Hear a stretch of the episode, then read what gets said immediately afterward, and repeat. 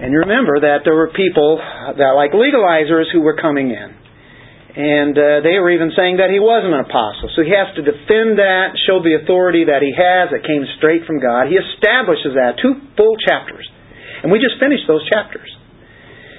And, of course, we know that uh, he's reporting what the gospel is and even justification by faith. He has hit on that.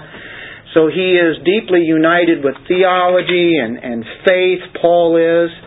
And so he has to defend his authority because of these false teachers. They're threatening all the people in, in the Galatian area and all the, the church there.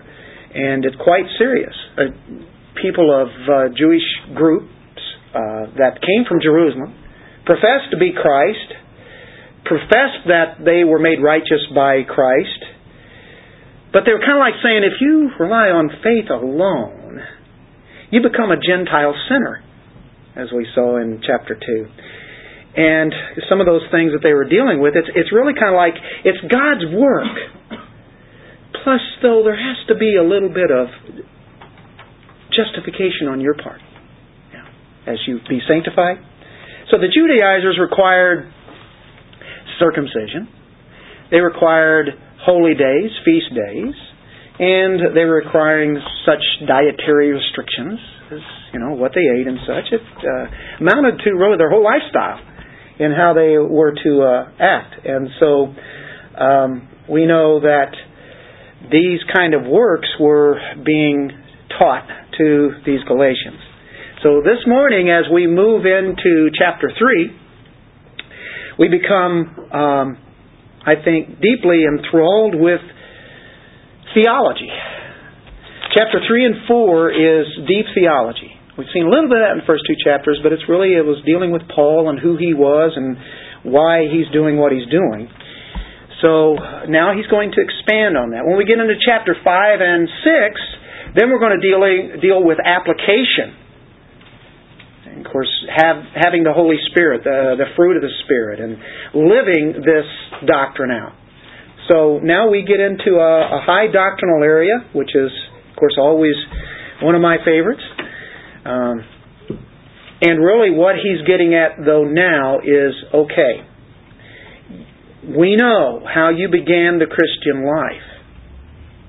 You began it by faith alone. But are you forgetting that now as you continue on in your faith? And is it plus something else? That's what he's going to do. He confronts them head on with this foolishness, this folly that they have gotten into. And, and, really, they were being sucked in to this kind of teaching. And they had great teaching from Paul. Can you imagine? The best teacher of the New Testament that you could be setting under for some time and then be fooled by somebody coming in bringing something else. It's easy to do. And that's what happens um, at uh, at this time. And they were contradicting the very work of Christ on the cross. That's really what they were doing. So what Paul's going to do is ask a series of questions, and they're kind of in the format of rhetorical. The questions that you ask, and everybody knows what, what the answer is, but he does that. So, really, in five verses that we do today, you'll see almost nothing really but question marks. And that's what Paul does. And uh, so it's a series of that. Um, Paul's point, if we actually were to look at 5 5 of Galatians, the point is seen. And so we'll go there, kind of jumping ahead, but explaining what we're doing today here. For we, through the Spirit, by faith, are waiting for the hope of righteousness. Now, we already have righteousness. Right? We have Christ. He's already explained that. But what are we doing now, in the present time, as we live here on earth? By faith, through the Spirit. We're waiting. We're waiting for Him to culminate all this. But in the meantime, we live by faith, right? As we wait on Him. And so that's an experiential aspect. So Galatians 3.5 is a series of questions that don't really come out and stress the point as 5.5 does that we just read there. And so what he's going to do now, even though this is a doctrinal area, he's going to take their experience of what did happen to them. Our experience does matter, doesn't it? Because that's what happened to us when we trusted Christ. So he's going to use that experience. And he said, You got everything there is to get. You got the Holy Spirit residing in you, dwelling in you, God dwelling in you. That's, uh, that's an experience. And so he's going to deal with, it's kind of interesting, the whole Trinity is involved in these five verses. And you'll notice whenever you see Christ in a passage, somewhere along the line you'll probably see the Father. And somewhere along the line you'll also see the Holy Spirit in maybe one verse or uh, a series of verses, and you'll see the Trinity there. Here we see it here in these first five verses. And so he, he, he pinpoints their experience by bringing out Christ in the first verse and then in verses 2 through 4, he's going to bring out the Holy Spirit, which is vital in us who live this Christian life. And then in verse 5, he'll bring out the Father. And so that's what he does. That's kind of interesting how he kind of outlines that. So guess what? If you look at the outline, that's what you're going to see. You're going to see the work of Christ. You're going to see the work of the Holy Spirit. You're going to see the work of the Father. That's how we're going to kind of work through this kind of format and help us to be able to see a little bit more of, of what is uh, going on here and the way that Paul is thinking. That's a principle of it. Uh, the very principle that he's defending is the very same principle that was brought up during the Protestant Reformation. And of course, we have brought that out. It's the same point of doctrine that Martin Luther called the article of faith by which a church stands or falls. So that's how important it is as we uh, discuss this doctrine. It's the same doctrine that John Calvin called the principal hinge of religion or Christianity. He called it religion then. It was known as a, that was known as true. And today you almost have to redefine religion, don't you? Because we know a lot of religious folk, but they're not really Christians.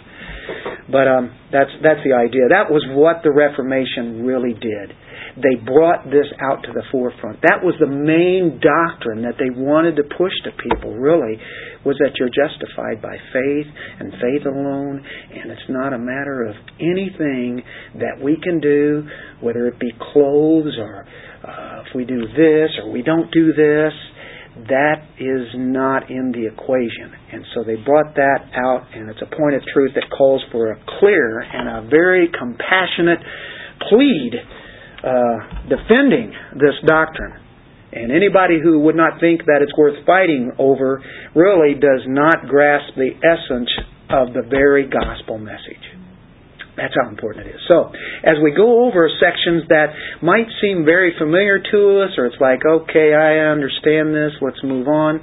But remember, it's it's such at the heart. So I poured over this week. I, uh, should I take five verses? Should I take 15, 14 verses? Uh, we could. We could take 14 verses, but I'd take the last three minutes probably and then cover 10 verses or something. I don't know. but um, uh, just going to take five because I know right here, as we try to get into a little depth, I think it will uh, should help us. Let's um, let's read that passage, and um, just to give you just a little bit of break, I'm going to have you stand as we read this word. And remember, these first five verses are teaching us how to live through the Spirit by faith. Okay? How to live by the Spirit through faith. You foolish Galatians, who has bewitched you, before whose eyes Jesus Christ was publicly portrayed as crucified?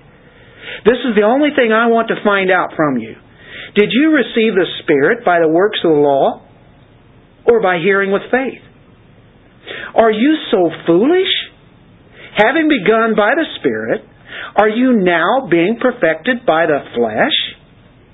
Did you suffer so many things in vain, if indeed it was in vain?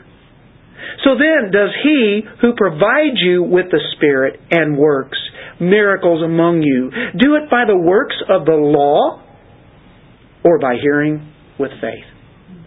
Father, thank you for this passage and help us to uh, understand how to more thoroughly live by faith. In Jesus' name, amen. Okay, this is an interesting passage. A series of questions that Paul just keeps hitting on. And of course, we all know the, the answers to these questions, and I'm sure they do too. And it's a reminder. And it's put very bluntly towards these Galatians. And when you see these words, you begin to think, oh boy, what kind of heart does Paul have? Doesn't he love them? Well, yeah, that's why he's doing what he's doing. And sometimes we have to be reminded very harshly sometimes. Because we yeah, hit to the side of the head, right? We need a, that two by four, and that's exactly what happened. I mean, a baseball bat comes uh, across them, and he doesn't him haw around about it. Paul uh, hits right at the target. He already has in chapter one, and boom, right here uh, he hits harder than he has before. You foolish Galatians. Now, somebody ever did that with you, you go, what?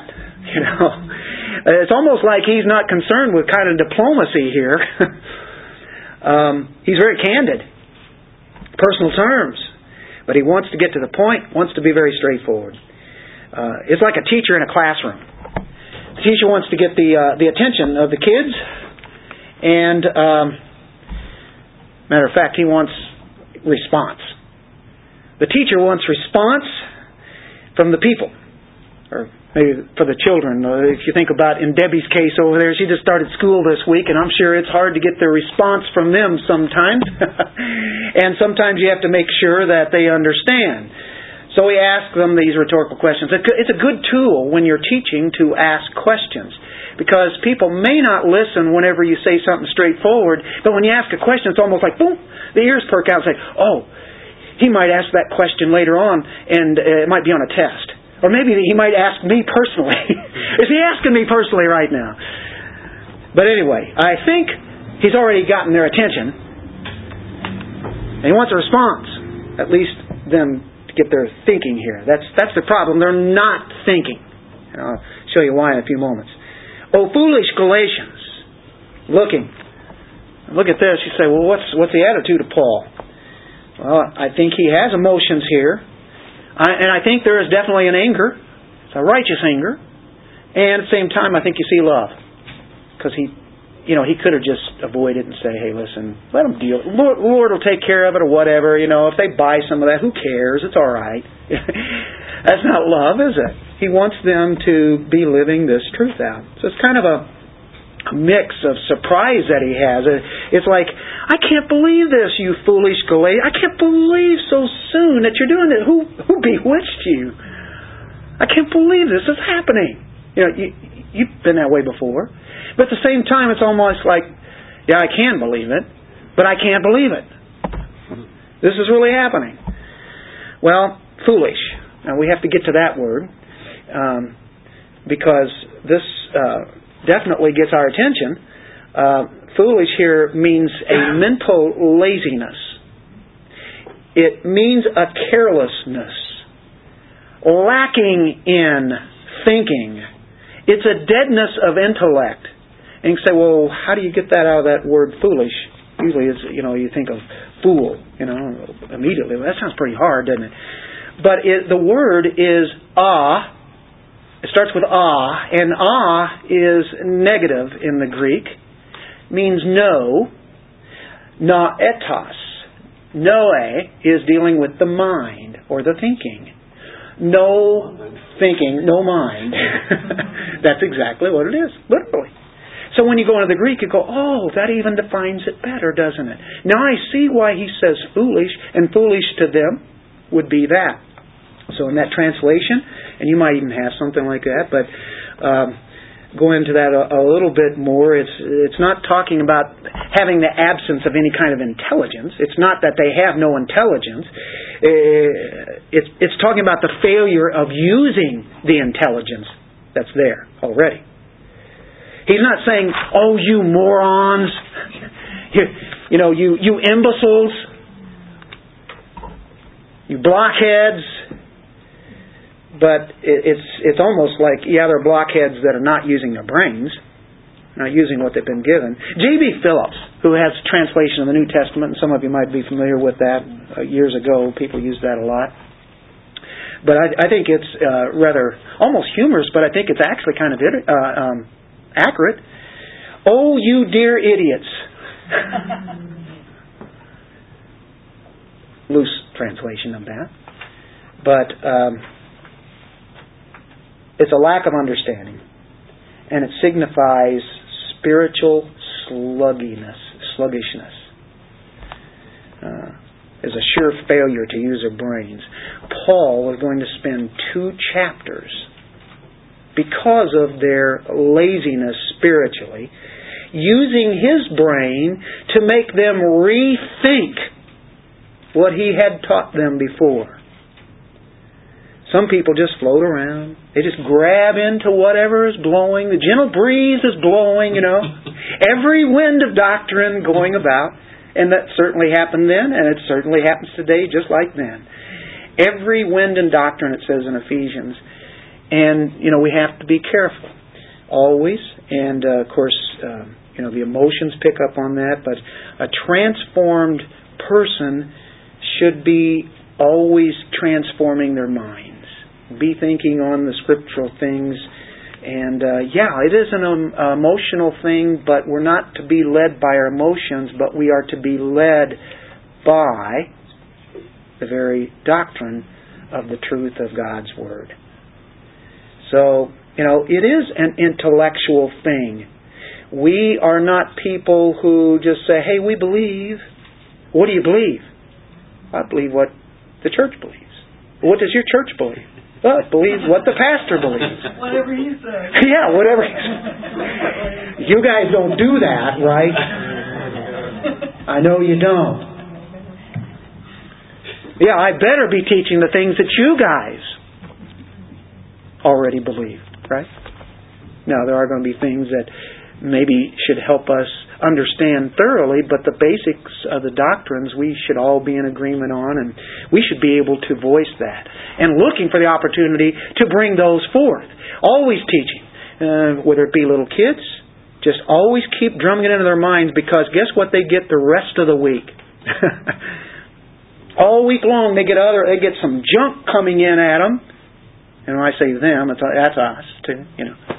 And boy, we need to uh, fight against that by bringing forth truth and making sure that goes in there. And anyway, you'd think, well, Paul, man, you're, you're violating the very thing that that the Lord admonished. Uh, you know, I think back on the Sermon on the Mount, and uh, what a an admonishment that was. Sermon on the Mount is found in chapter uh, five, in verse twenty-two.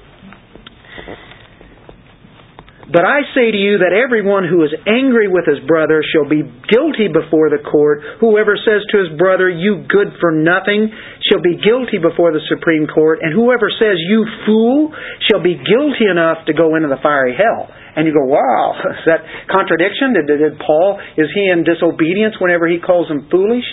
Well, there is a different word between the fools here and the foolish that we just talked about we're talking about they're not taking to understand. The fool here is um, something that we're never to call people, and um, they might be doing some things that are not they're not using their minds and such.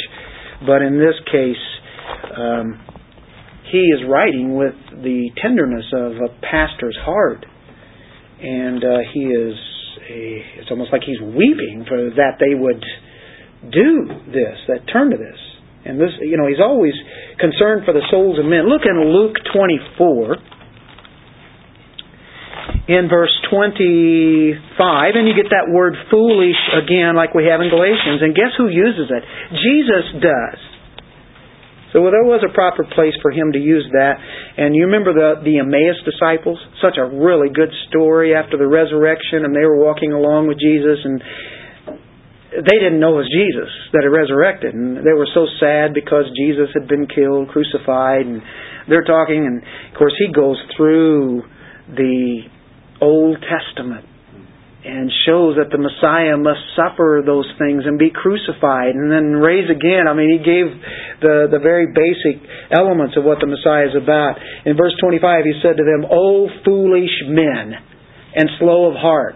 Now you see what the word foolish is? It's just like in, in Galatians where they're not using their brains. Um, their uh, failure to use that, um, it kept them from putting things together that was true. They're slow of heart to believe in all that the prophets have spoken. So there's that word. That's that had happened to the people who were looking forward to the Messiah coming. If we look in 1 Timothy chapter 6, verse 9.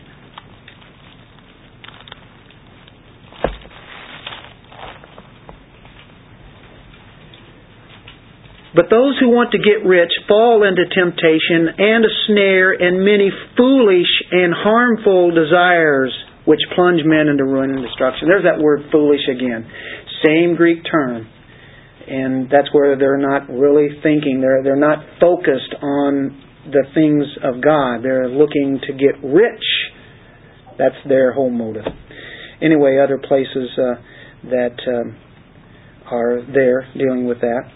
Look in Ephesians, Galatians, Ephesians, the next book over, chapter 4, verse 14. This is a, another sense now of what happens. As a result, we are no longer to be children tossed here and there by waves and carried about by every wind of doctrine, by the trickery of men, by craftiness in deceitful scheming. Because some of these guys are so slick. And man, they're good at it. They can trick people. And when people aren't really thinking, well, yeah, but this scripture says this, do you check everything out? Are you still reading scripture? Are you still focused on those things? Check those out, right? Look in verse 23, the same chapter. And that you be renewed in the spirit of your mind. Keep keep in the word, right? So he could have commended the Judaizers and been a real nice guy about it and very loving, as the world puts it. And he said, "Oh, your scholarship is great." And uh, the, the Judaizers, I, I have to admit, their zeal is just wonderful for the law, and they're all their knowledge of the Old Testament. Oh, they're so good. But he dismissed that.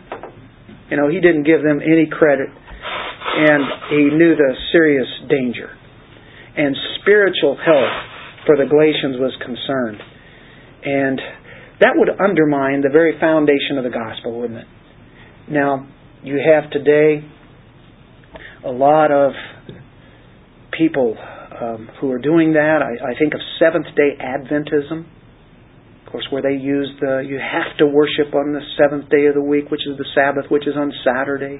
There are certain foods, certain kind of laws that they have. Uh, even in uh, the the Anglicans, the High Presbyterian sacramentalism, the modern Lutheran uh, Lutheranism. If you look at that, you'll see those same things, and they're the very people that cry out grace, but yet they have things that would be um, in the same kind of line, a legalistic variety of religion that is there.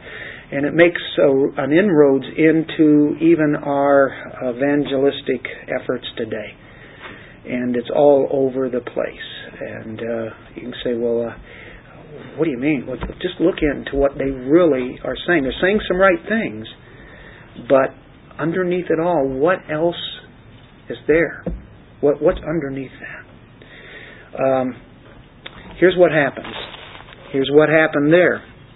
Not only were they foolish, but we see that they're bewitched kind of goes along with that other word. You foolish Galatians, who has bewitched you?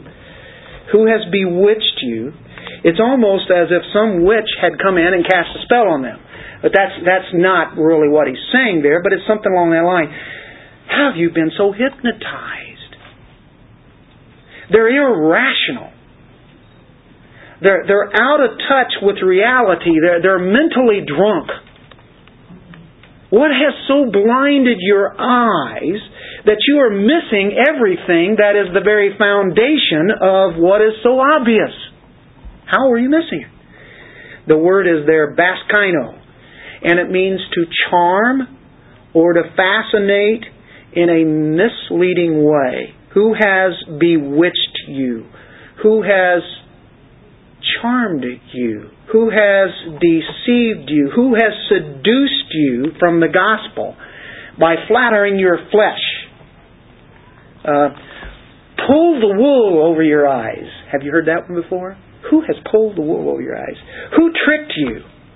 Now, the, what uh, Paul is using is something that would have been used in letters that people wrote at that time. Uh, maybe at the uh, uh at the end of a letter, uh, a popular phrase that uh, they might have used is "Don't let anyone put the evil eye on you." Now, have you heard of that? He got the evil eye. whatever that is, the evil eye. Don't let anyone do that. Trick you. Who, who, who tickled your fancy? Now, he knows it. They know it. But Satan's ministers transform themselves into ministers of righteousness. The fiend of hell, he beguiles, he deceives the souls of these people. The very simplicity of the gospel of Christ is now made into something that it's really not.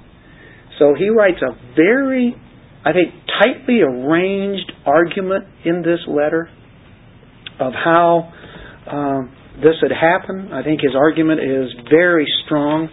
How would you like to argue against Paul? But God sends Paul into the area and has him aware. He knows that uh, there's a snare of the devil that's there and he wants them to repent, to, to know the truth. Matter of fact, Paul wrote to Timothy in 2 Timothy, one of the last things that he wrote. He was very well aware of things like this. 225 and 26. With gentleness, correcting those who are in opposition, if perhaps God may grant them repentance, leading to the knowledge of the truth that they may come to their senses and escape from the snare of the devil, having been held captive by him to do his will. Now, this could even be to the false teachers, ones who had some truths but were misusing it. it could, I think ultimately, you know, you can look at this passage here and say, well, this is talking about people that really are falling short of really even being Christians. They know about it, but they're really not that. Um, but at the same time, we know that Christians can get close to that edge and start being burned too. And where to, where to go to them. Um, gentleness, but correcting. Anything that's in opposition to truth. That's the idea. Now back to our Galatians. Okay, you foolish Galatians, who has bewitched you? We touched on that, right? Before whose eyes Jesus Christ was publicly portrayed as crucified. Okay, you're the ones, you're the ones who has the eyes, and this has been publicly portrayed. And that's what my translation says. Um, the word there is prographo, and graph might mean something to some people. It's dealing with writing, graph, writing prograph. Pro, first. Uh, it's dealing with portraying or making it very obvious. Uh, having no newspapers during that time, or all the other media that we have today. My, if you if you miss any news today, it's because you really weren't wanting to hear anything, or you were away, and you know, I don't need any need to hear anything. I'm just I'm distancing myself from everything for this time, right? Because it's all there, and people know within moments. Seems like, but how'd they do with public announcements?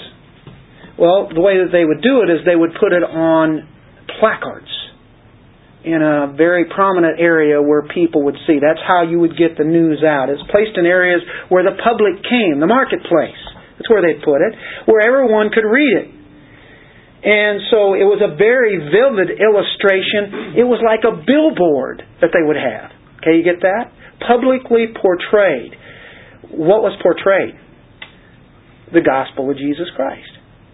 That's what Paul had publicly portrayed. It was is it was as if he had had a video presented to them or some kind of writing that was on a wall about the gospel of Christ, and they vividly took it in, before whose eyes Jesus Christ was publicly portrayed. It was like they saw that. It was an image that was etched into their brains because Christ was proclaimed by, uh, by Paul. Now that's interesting. They knew full well what it was. It was open, it was public, and so that was an expression that was uh, very familiar with them, publicly placarded. That's the idea. This, you guys knew about it, he said. Christ crucified. It's a graphic picture.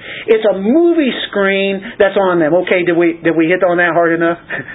publicly portrayed. It, it's a it's a difficult phrase if you don't know the time and, and what how they would have used phrases. But um, he's talking about his own preaching and teaching that he really etched in their minds, in their midst. The single focus is the gospel that was preached, proclaimed by Paul. And that's why we go into the at the end of that verse, publicly portrayed as crucified. He was seen as crucified to you guys. You know that. 1 Corinthians 2 2. Back up just a couple of books. Paul comes into Corinth. And it didn't matter where he went. When he went into Galatia area, he did the same thing. In 1 Corinthians 2 2, For I determined to know nothing among you except Jesus Christ and Him crucified. I mean, that's the heart of his message. Now, did he say anything? Well, of course, all the doctrines. But everything is rooted in that message of the crucifixion of Christ. That's where everything is centered, right? So that's what I came in. with. I didn't come in with some kind of flowery language. I didn't come in with the kind of philosophies that the people at Corinth or in Athens or other places did. That's what they did. But I only came in just giving the gospel. That's all I do. That's what I'm about, right? That's what our lives are about. So, uh, Christ crucified. It was incredible to Paul that anybody would grasp anything else. That they get caught up in legalism. You know what? It's about our helplessness, isn't it? And we recognize our helplessness. We recognize that He's the only one that can do anything. It is Him who gives us the justification, the sanctification. He said in uh, Galatians 5:11, "If I preach circumcision, and that's the issue here in, in Galatians, or much of the issue, is the stumbling block of the cross that has been removed. Right? The cross is a stumbling block. That's what causes people the problems. They don't like that crucifixion. The death of Christ is the death knell to our pride because remember last week in Galatians 2:20 I have been crucified with Christ. That's where you died. You did already die. Thank the Lord. That death knell. But it's the very dawn of our hope. There we see our death as we see His death. But that's where our hope comes. You see the, the darkness and you see the light there at the same time, don't you? Because you know about the resurrection. The death of the Son of God atones for my sin. My sin. He makes that individual. Matter of fact, it should shut my mouth forever about um, and bring my life to an end of the way my life was, right? That's where I died. He says, You Galatians, you had such a clear picture of Christ being crucified. Right? Why? Why are you doing that? Why are you going back to that? What in the world ever messed you up? so that's the first reason. As Paul addresses them with this question, Paul gives this reason why the action of the Galatians is so foolish. Why is it? Well, it contradicts the work of Christ on the cross. That is why he, ans- he asked this uh, rhetorical question and uh, the information that he really gives. You know what, though? The benefits of Christ crucified was for them then, and right today it's just as fresh to us, Christ crucified, as it was to them. Aren't you glad of that? So we move on to the second thing. They uh, they really are contradicting the work of Christ, His work on the cross, when they do this. Now, in verses two through four, we are now going to see the work of the Holy Spirit being contradicted. They contradicted Christ. Now they're going to contradict the Spirit in this. This is the only thing I want to find out from you. Okay. Did, did you receive the Spirit by the works of the law or by hearing with faith? Paul, do you have to keep at it? You know the answer. Are you so foolish? Paul keeps at it. Having begun by the Spirit, are you now being perfected by the flesh? And he asks Did you suffer or experience so many things in vain, if indeed it was in vain? Okay? It is not I who live, but Christ lives in me. And the life I now live in the flesh, I live by faith in the Son of God who loved me and gave himself for me. I think verses 2 through 5 are a compliment, even a commentary on our Galatians 2:20 that we had last week. Do you see how the context just goes right in? We didn't necessarily need a break at the end of 2 to go into 3, did we? Because he's just covering now what what chapter 2 verse 20 meant. Instead of speaking of Christ in us this time though, he speaks of the Spirit in us. The experience is the same because chapter 4 verse 6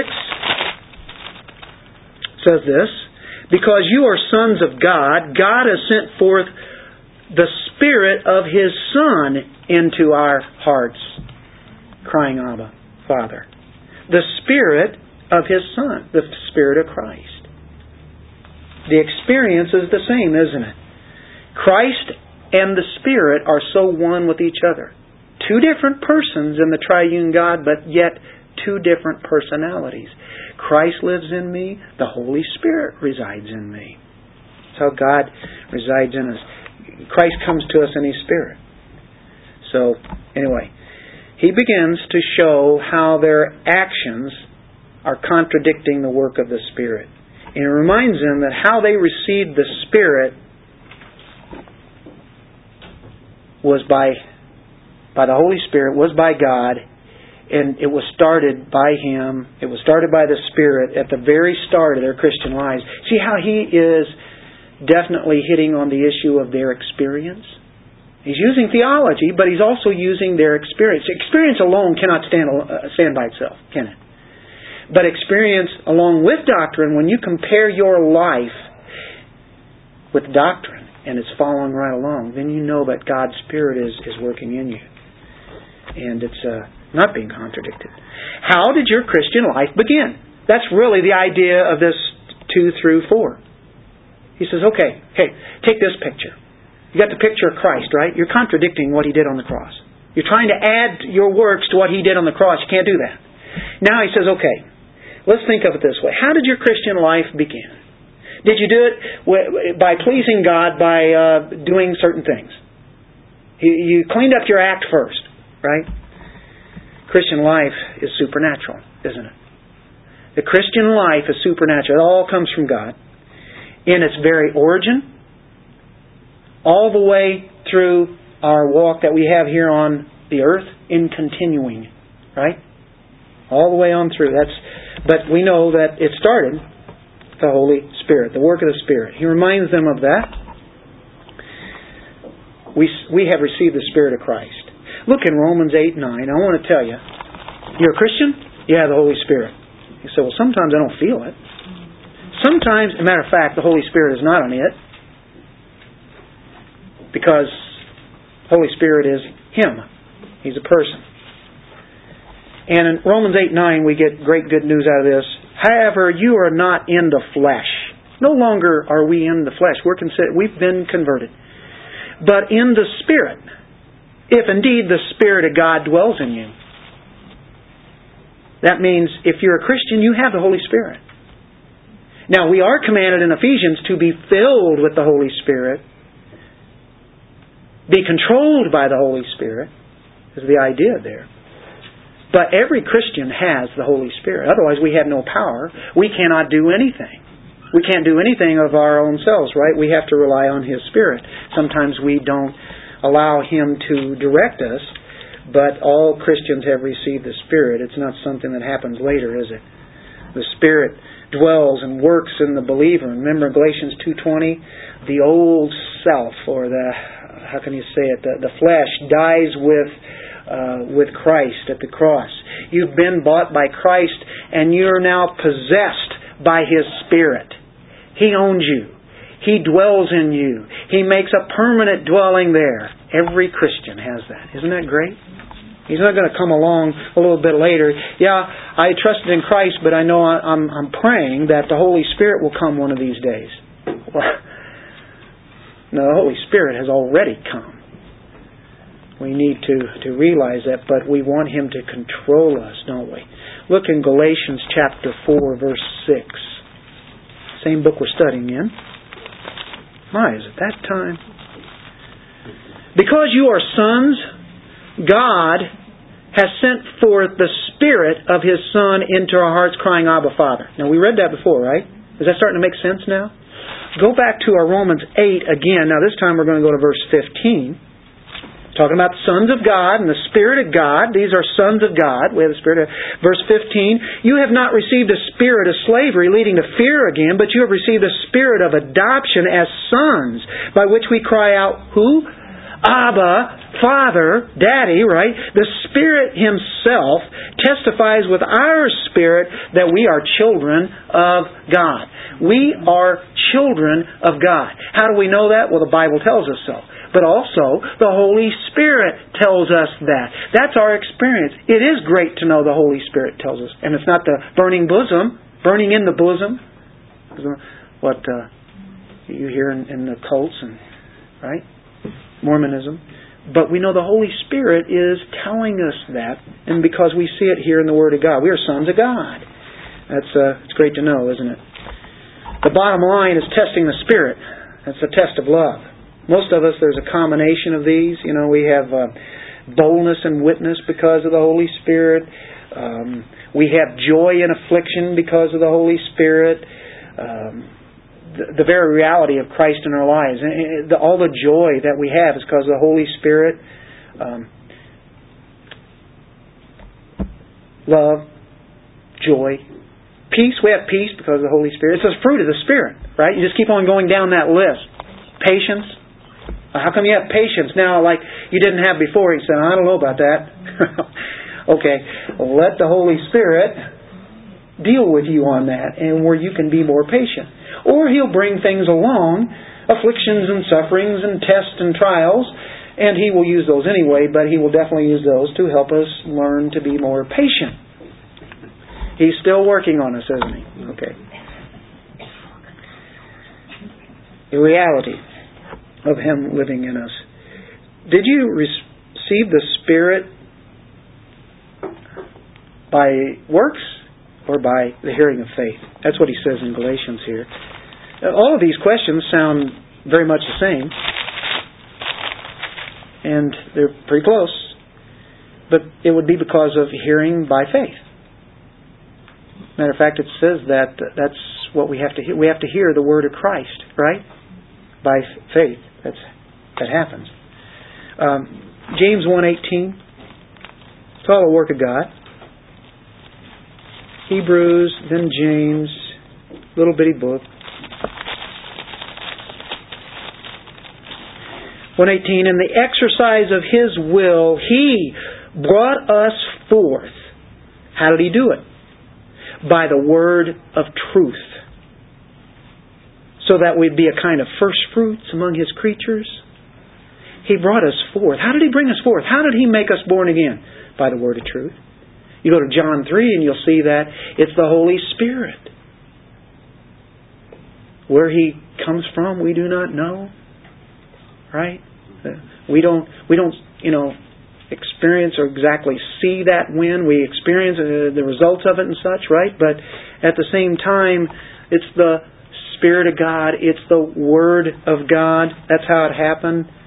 Um, Ephesians 1, 13 and 14.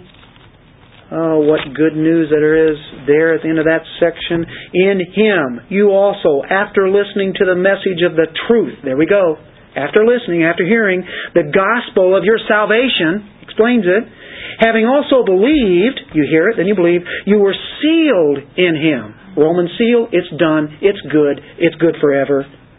With the Holy Spirit of promise, who is given as a pledge of our inheritance. Right now we have the pledge. Arrabon.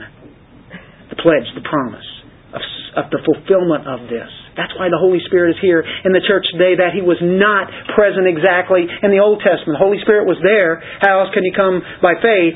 But yet now in a more fuller way than the Old Testament time on every individual that's in the body of Christ. And one of these days, here's what's going to happen. With a view to the redemption of God's own possession to the praise of His glory. We have that Holy Spirit to guarantee that we have the inheritance that we are sons of God. Are you rejoicing over that? Man, Paul is saying these kind of things. This is what this is about.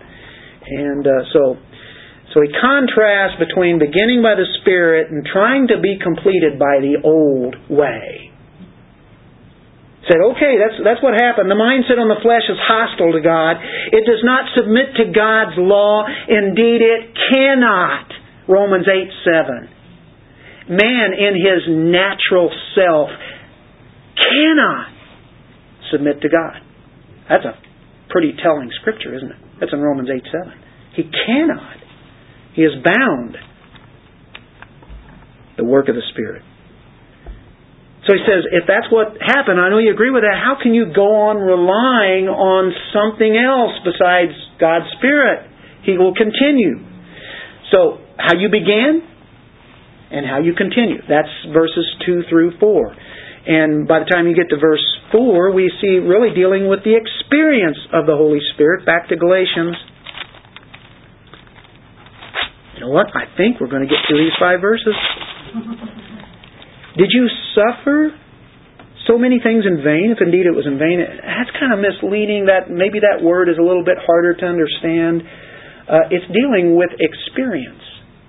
They experienced Christ. They experienced the, the Holy Spirit.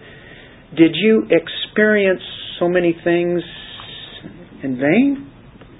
He dwells there. He reminded them how they began their Christian life.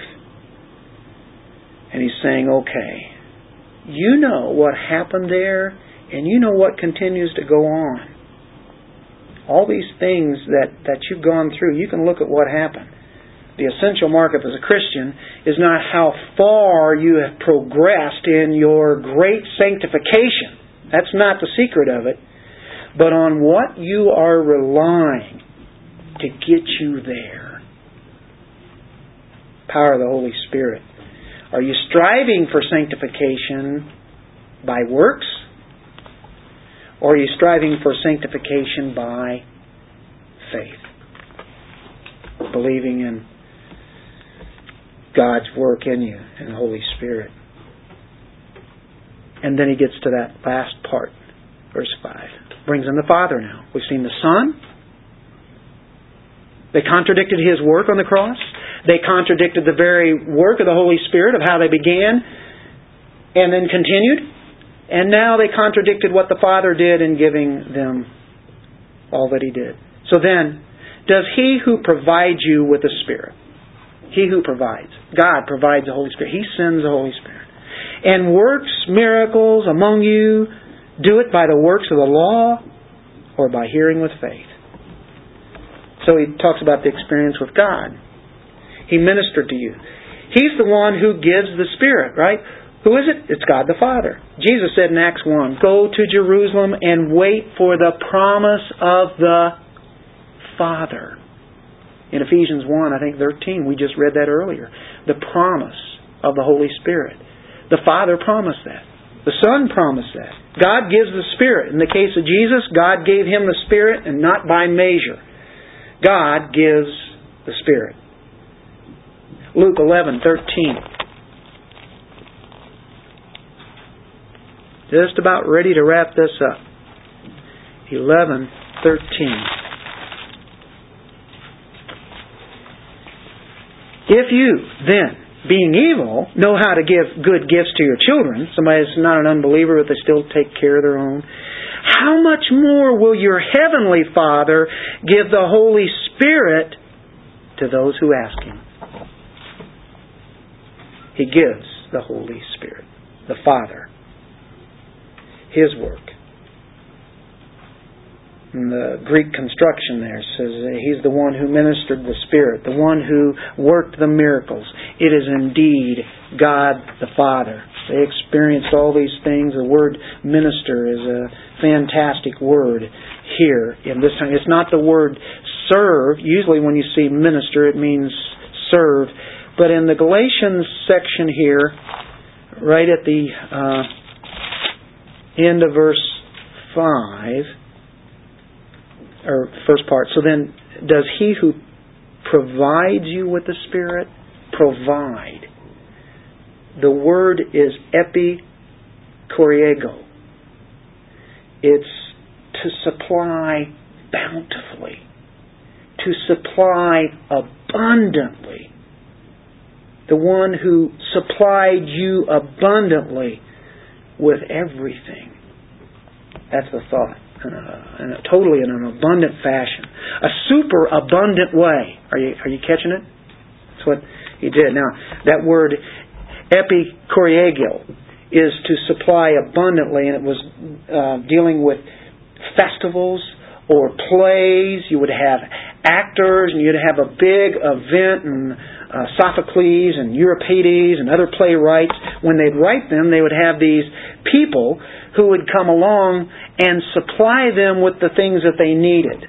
All Greek plays had a chorus to do their musical background live. You know what it's like to bring in an orchestra? Well, that's kind of what it is, but they're going to have to be supplied. Uh, it'd be very expensive to bring these guys on to do that. And somebody's going to have to foot the bill. Somebody's going to have to pay these people to come in and to do what they do. choregeo. And there would be certain citizens, patriotic citizens, who would give great contributions and supply abundantly these extra people. It uh, also would describe the support uh, which a husband out of law, love would promise to his wife. Um, it was a man, if it was a man, or if it was somebody in a play, or whatever it was, God would abundantly supply, in this case here, everything that is needed. We're talking about the very love of God in everything that He brings for us. And He worked the powers, the miracles, the, the, but it wasn't through the law, the works of the law. You couldn't have done that. The Father did all this, and you just believed it by faith. He abundantly and bountifully poured out His Holy Spirit. His and the dunamis was there. That's dynamite, right? That's power. And so he says, is it by the works of the law or hearing by faith? What are they going to say? it's hearing by faith. Okay, why don't you continue to live that out rather than going back and doing what these legalizers doing?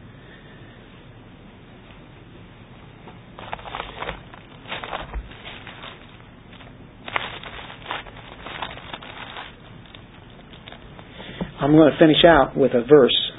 It's found in Ephesians 3:20. This is our prayer as we close this out and get ready to take the Lord's Supper. Now, to Him who is able to do far more abundantly beyond all that we ask or think, according to the power that works within us. To Him be the glory in the church and in Christ Jesus to all generations forever and ever. Amen.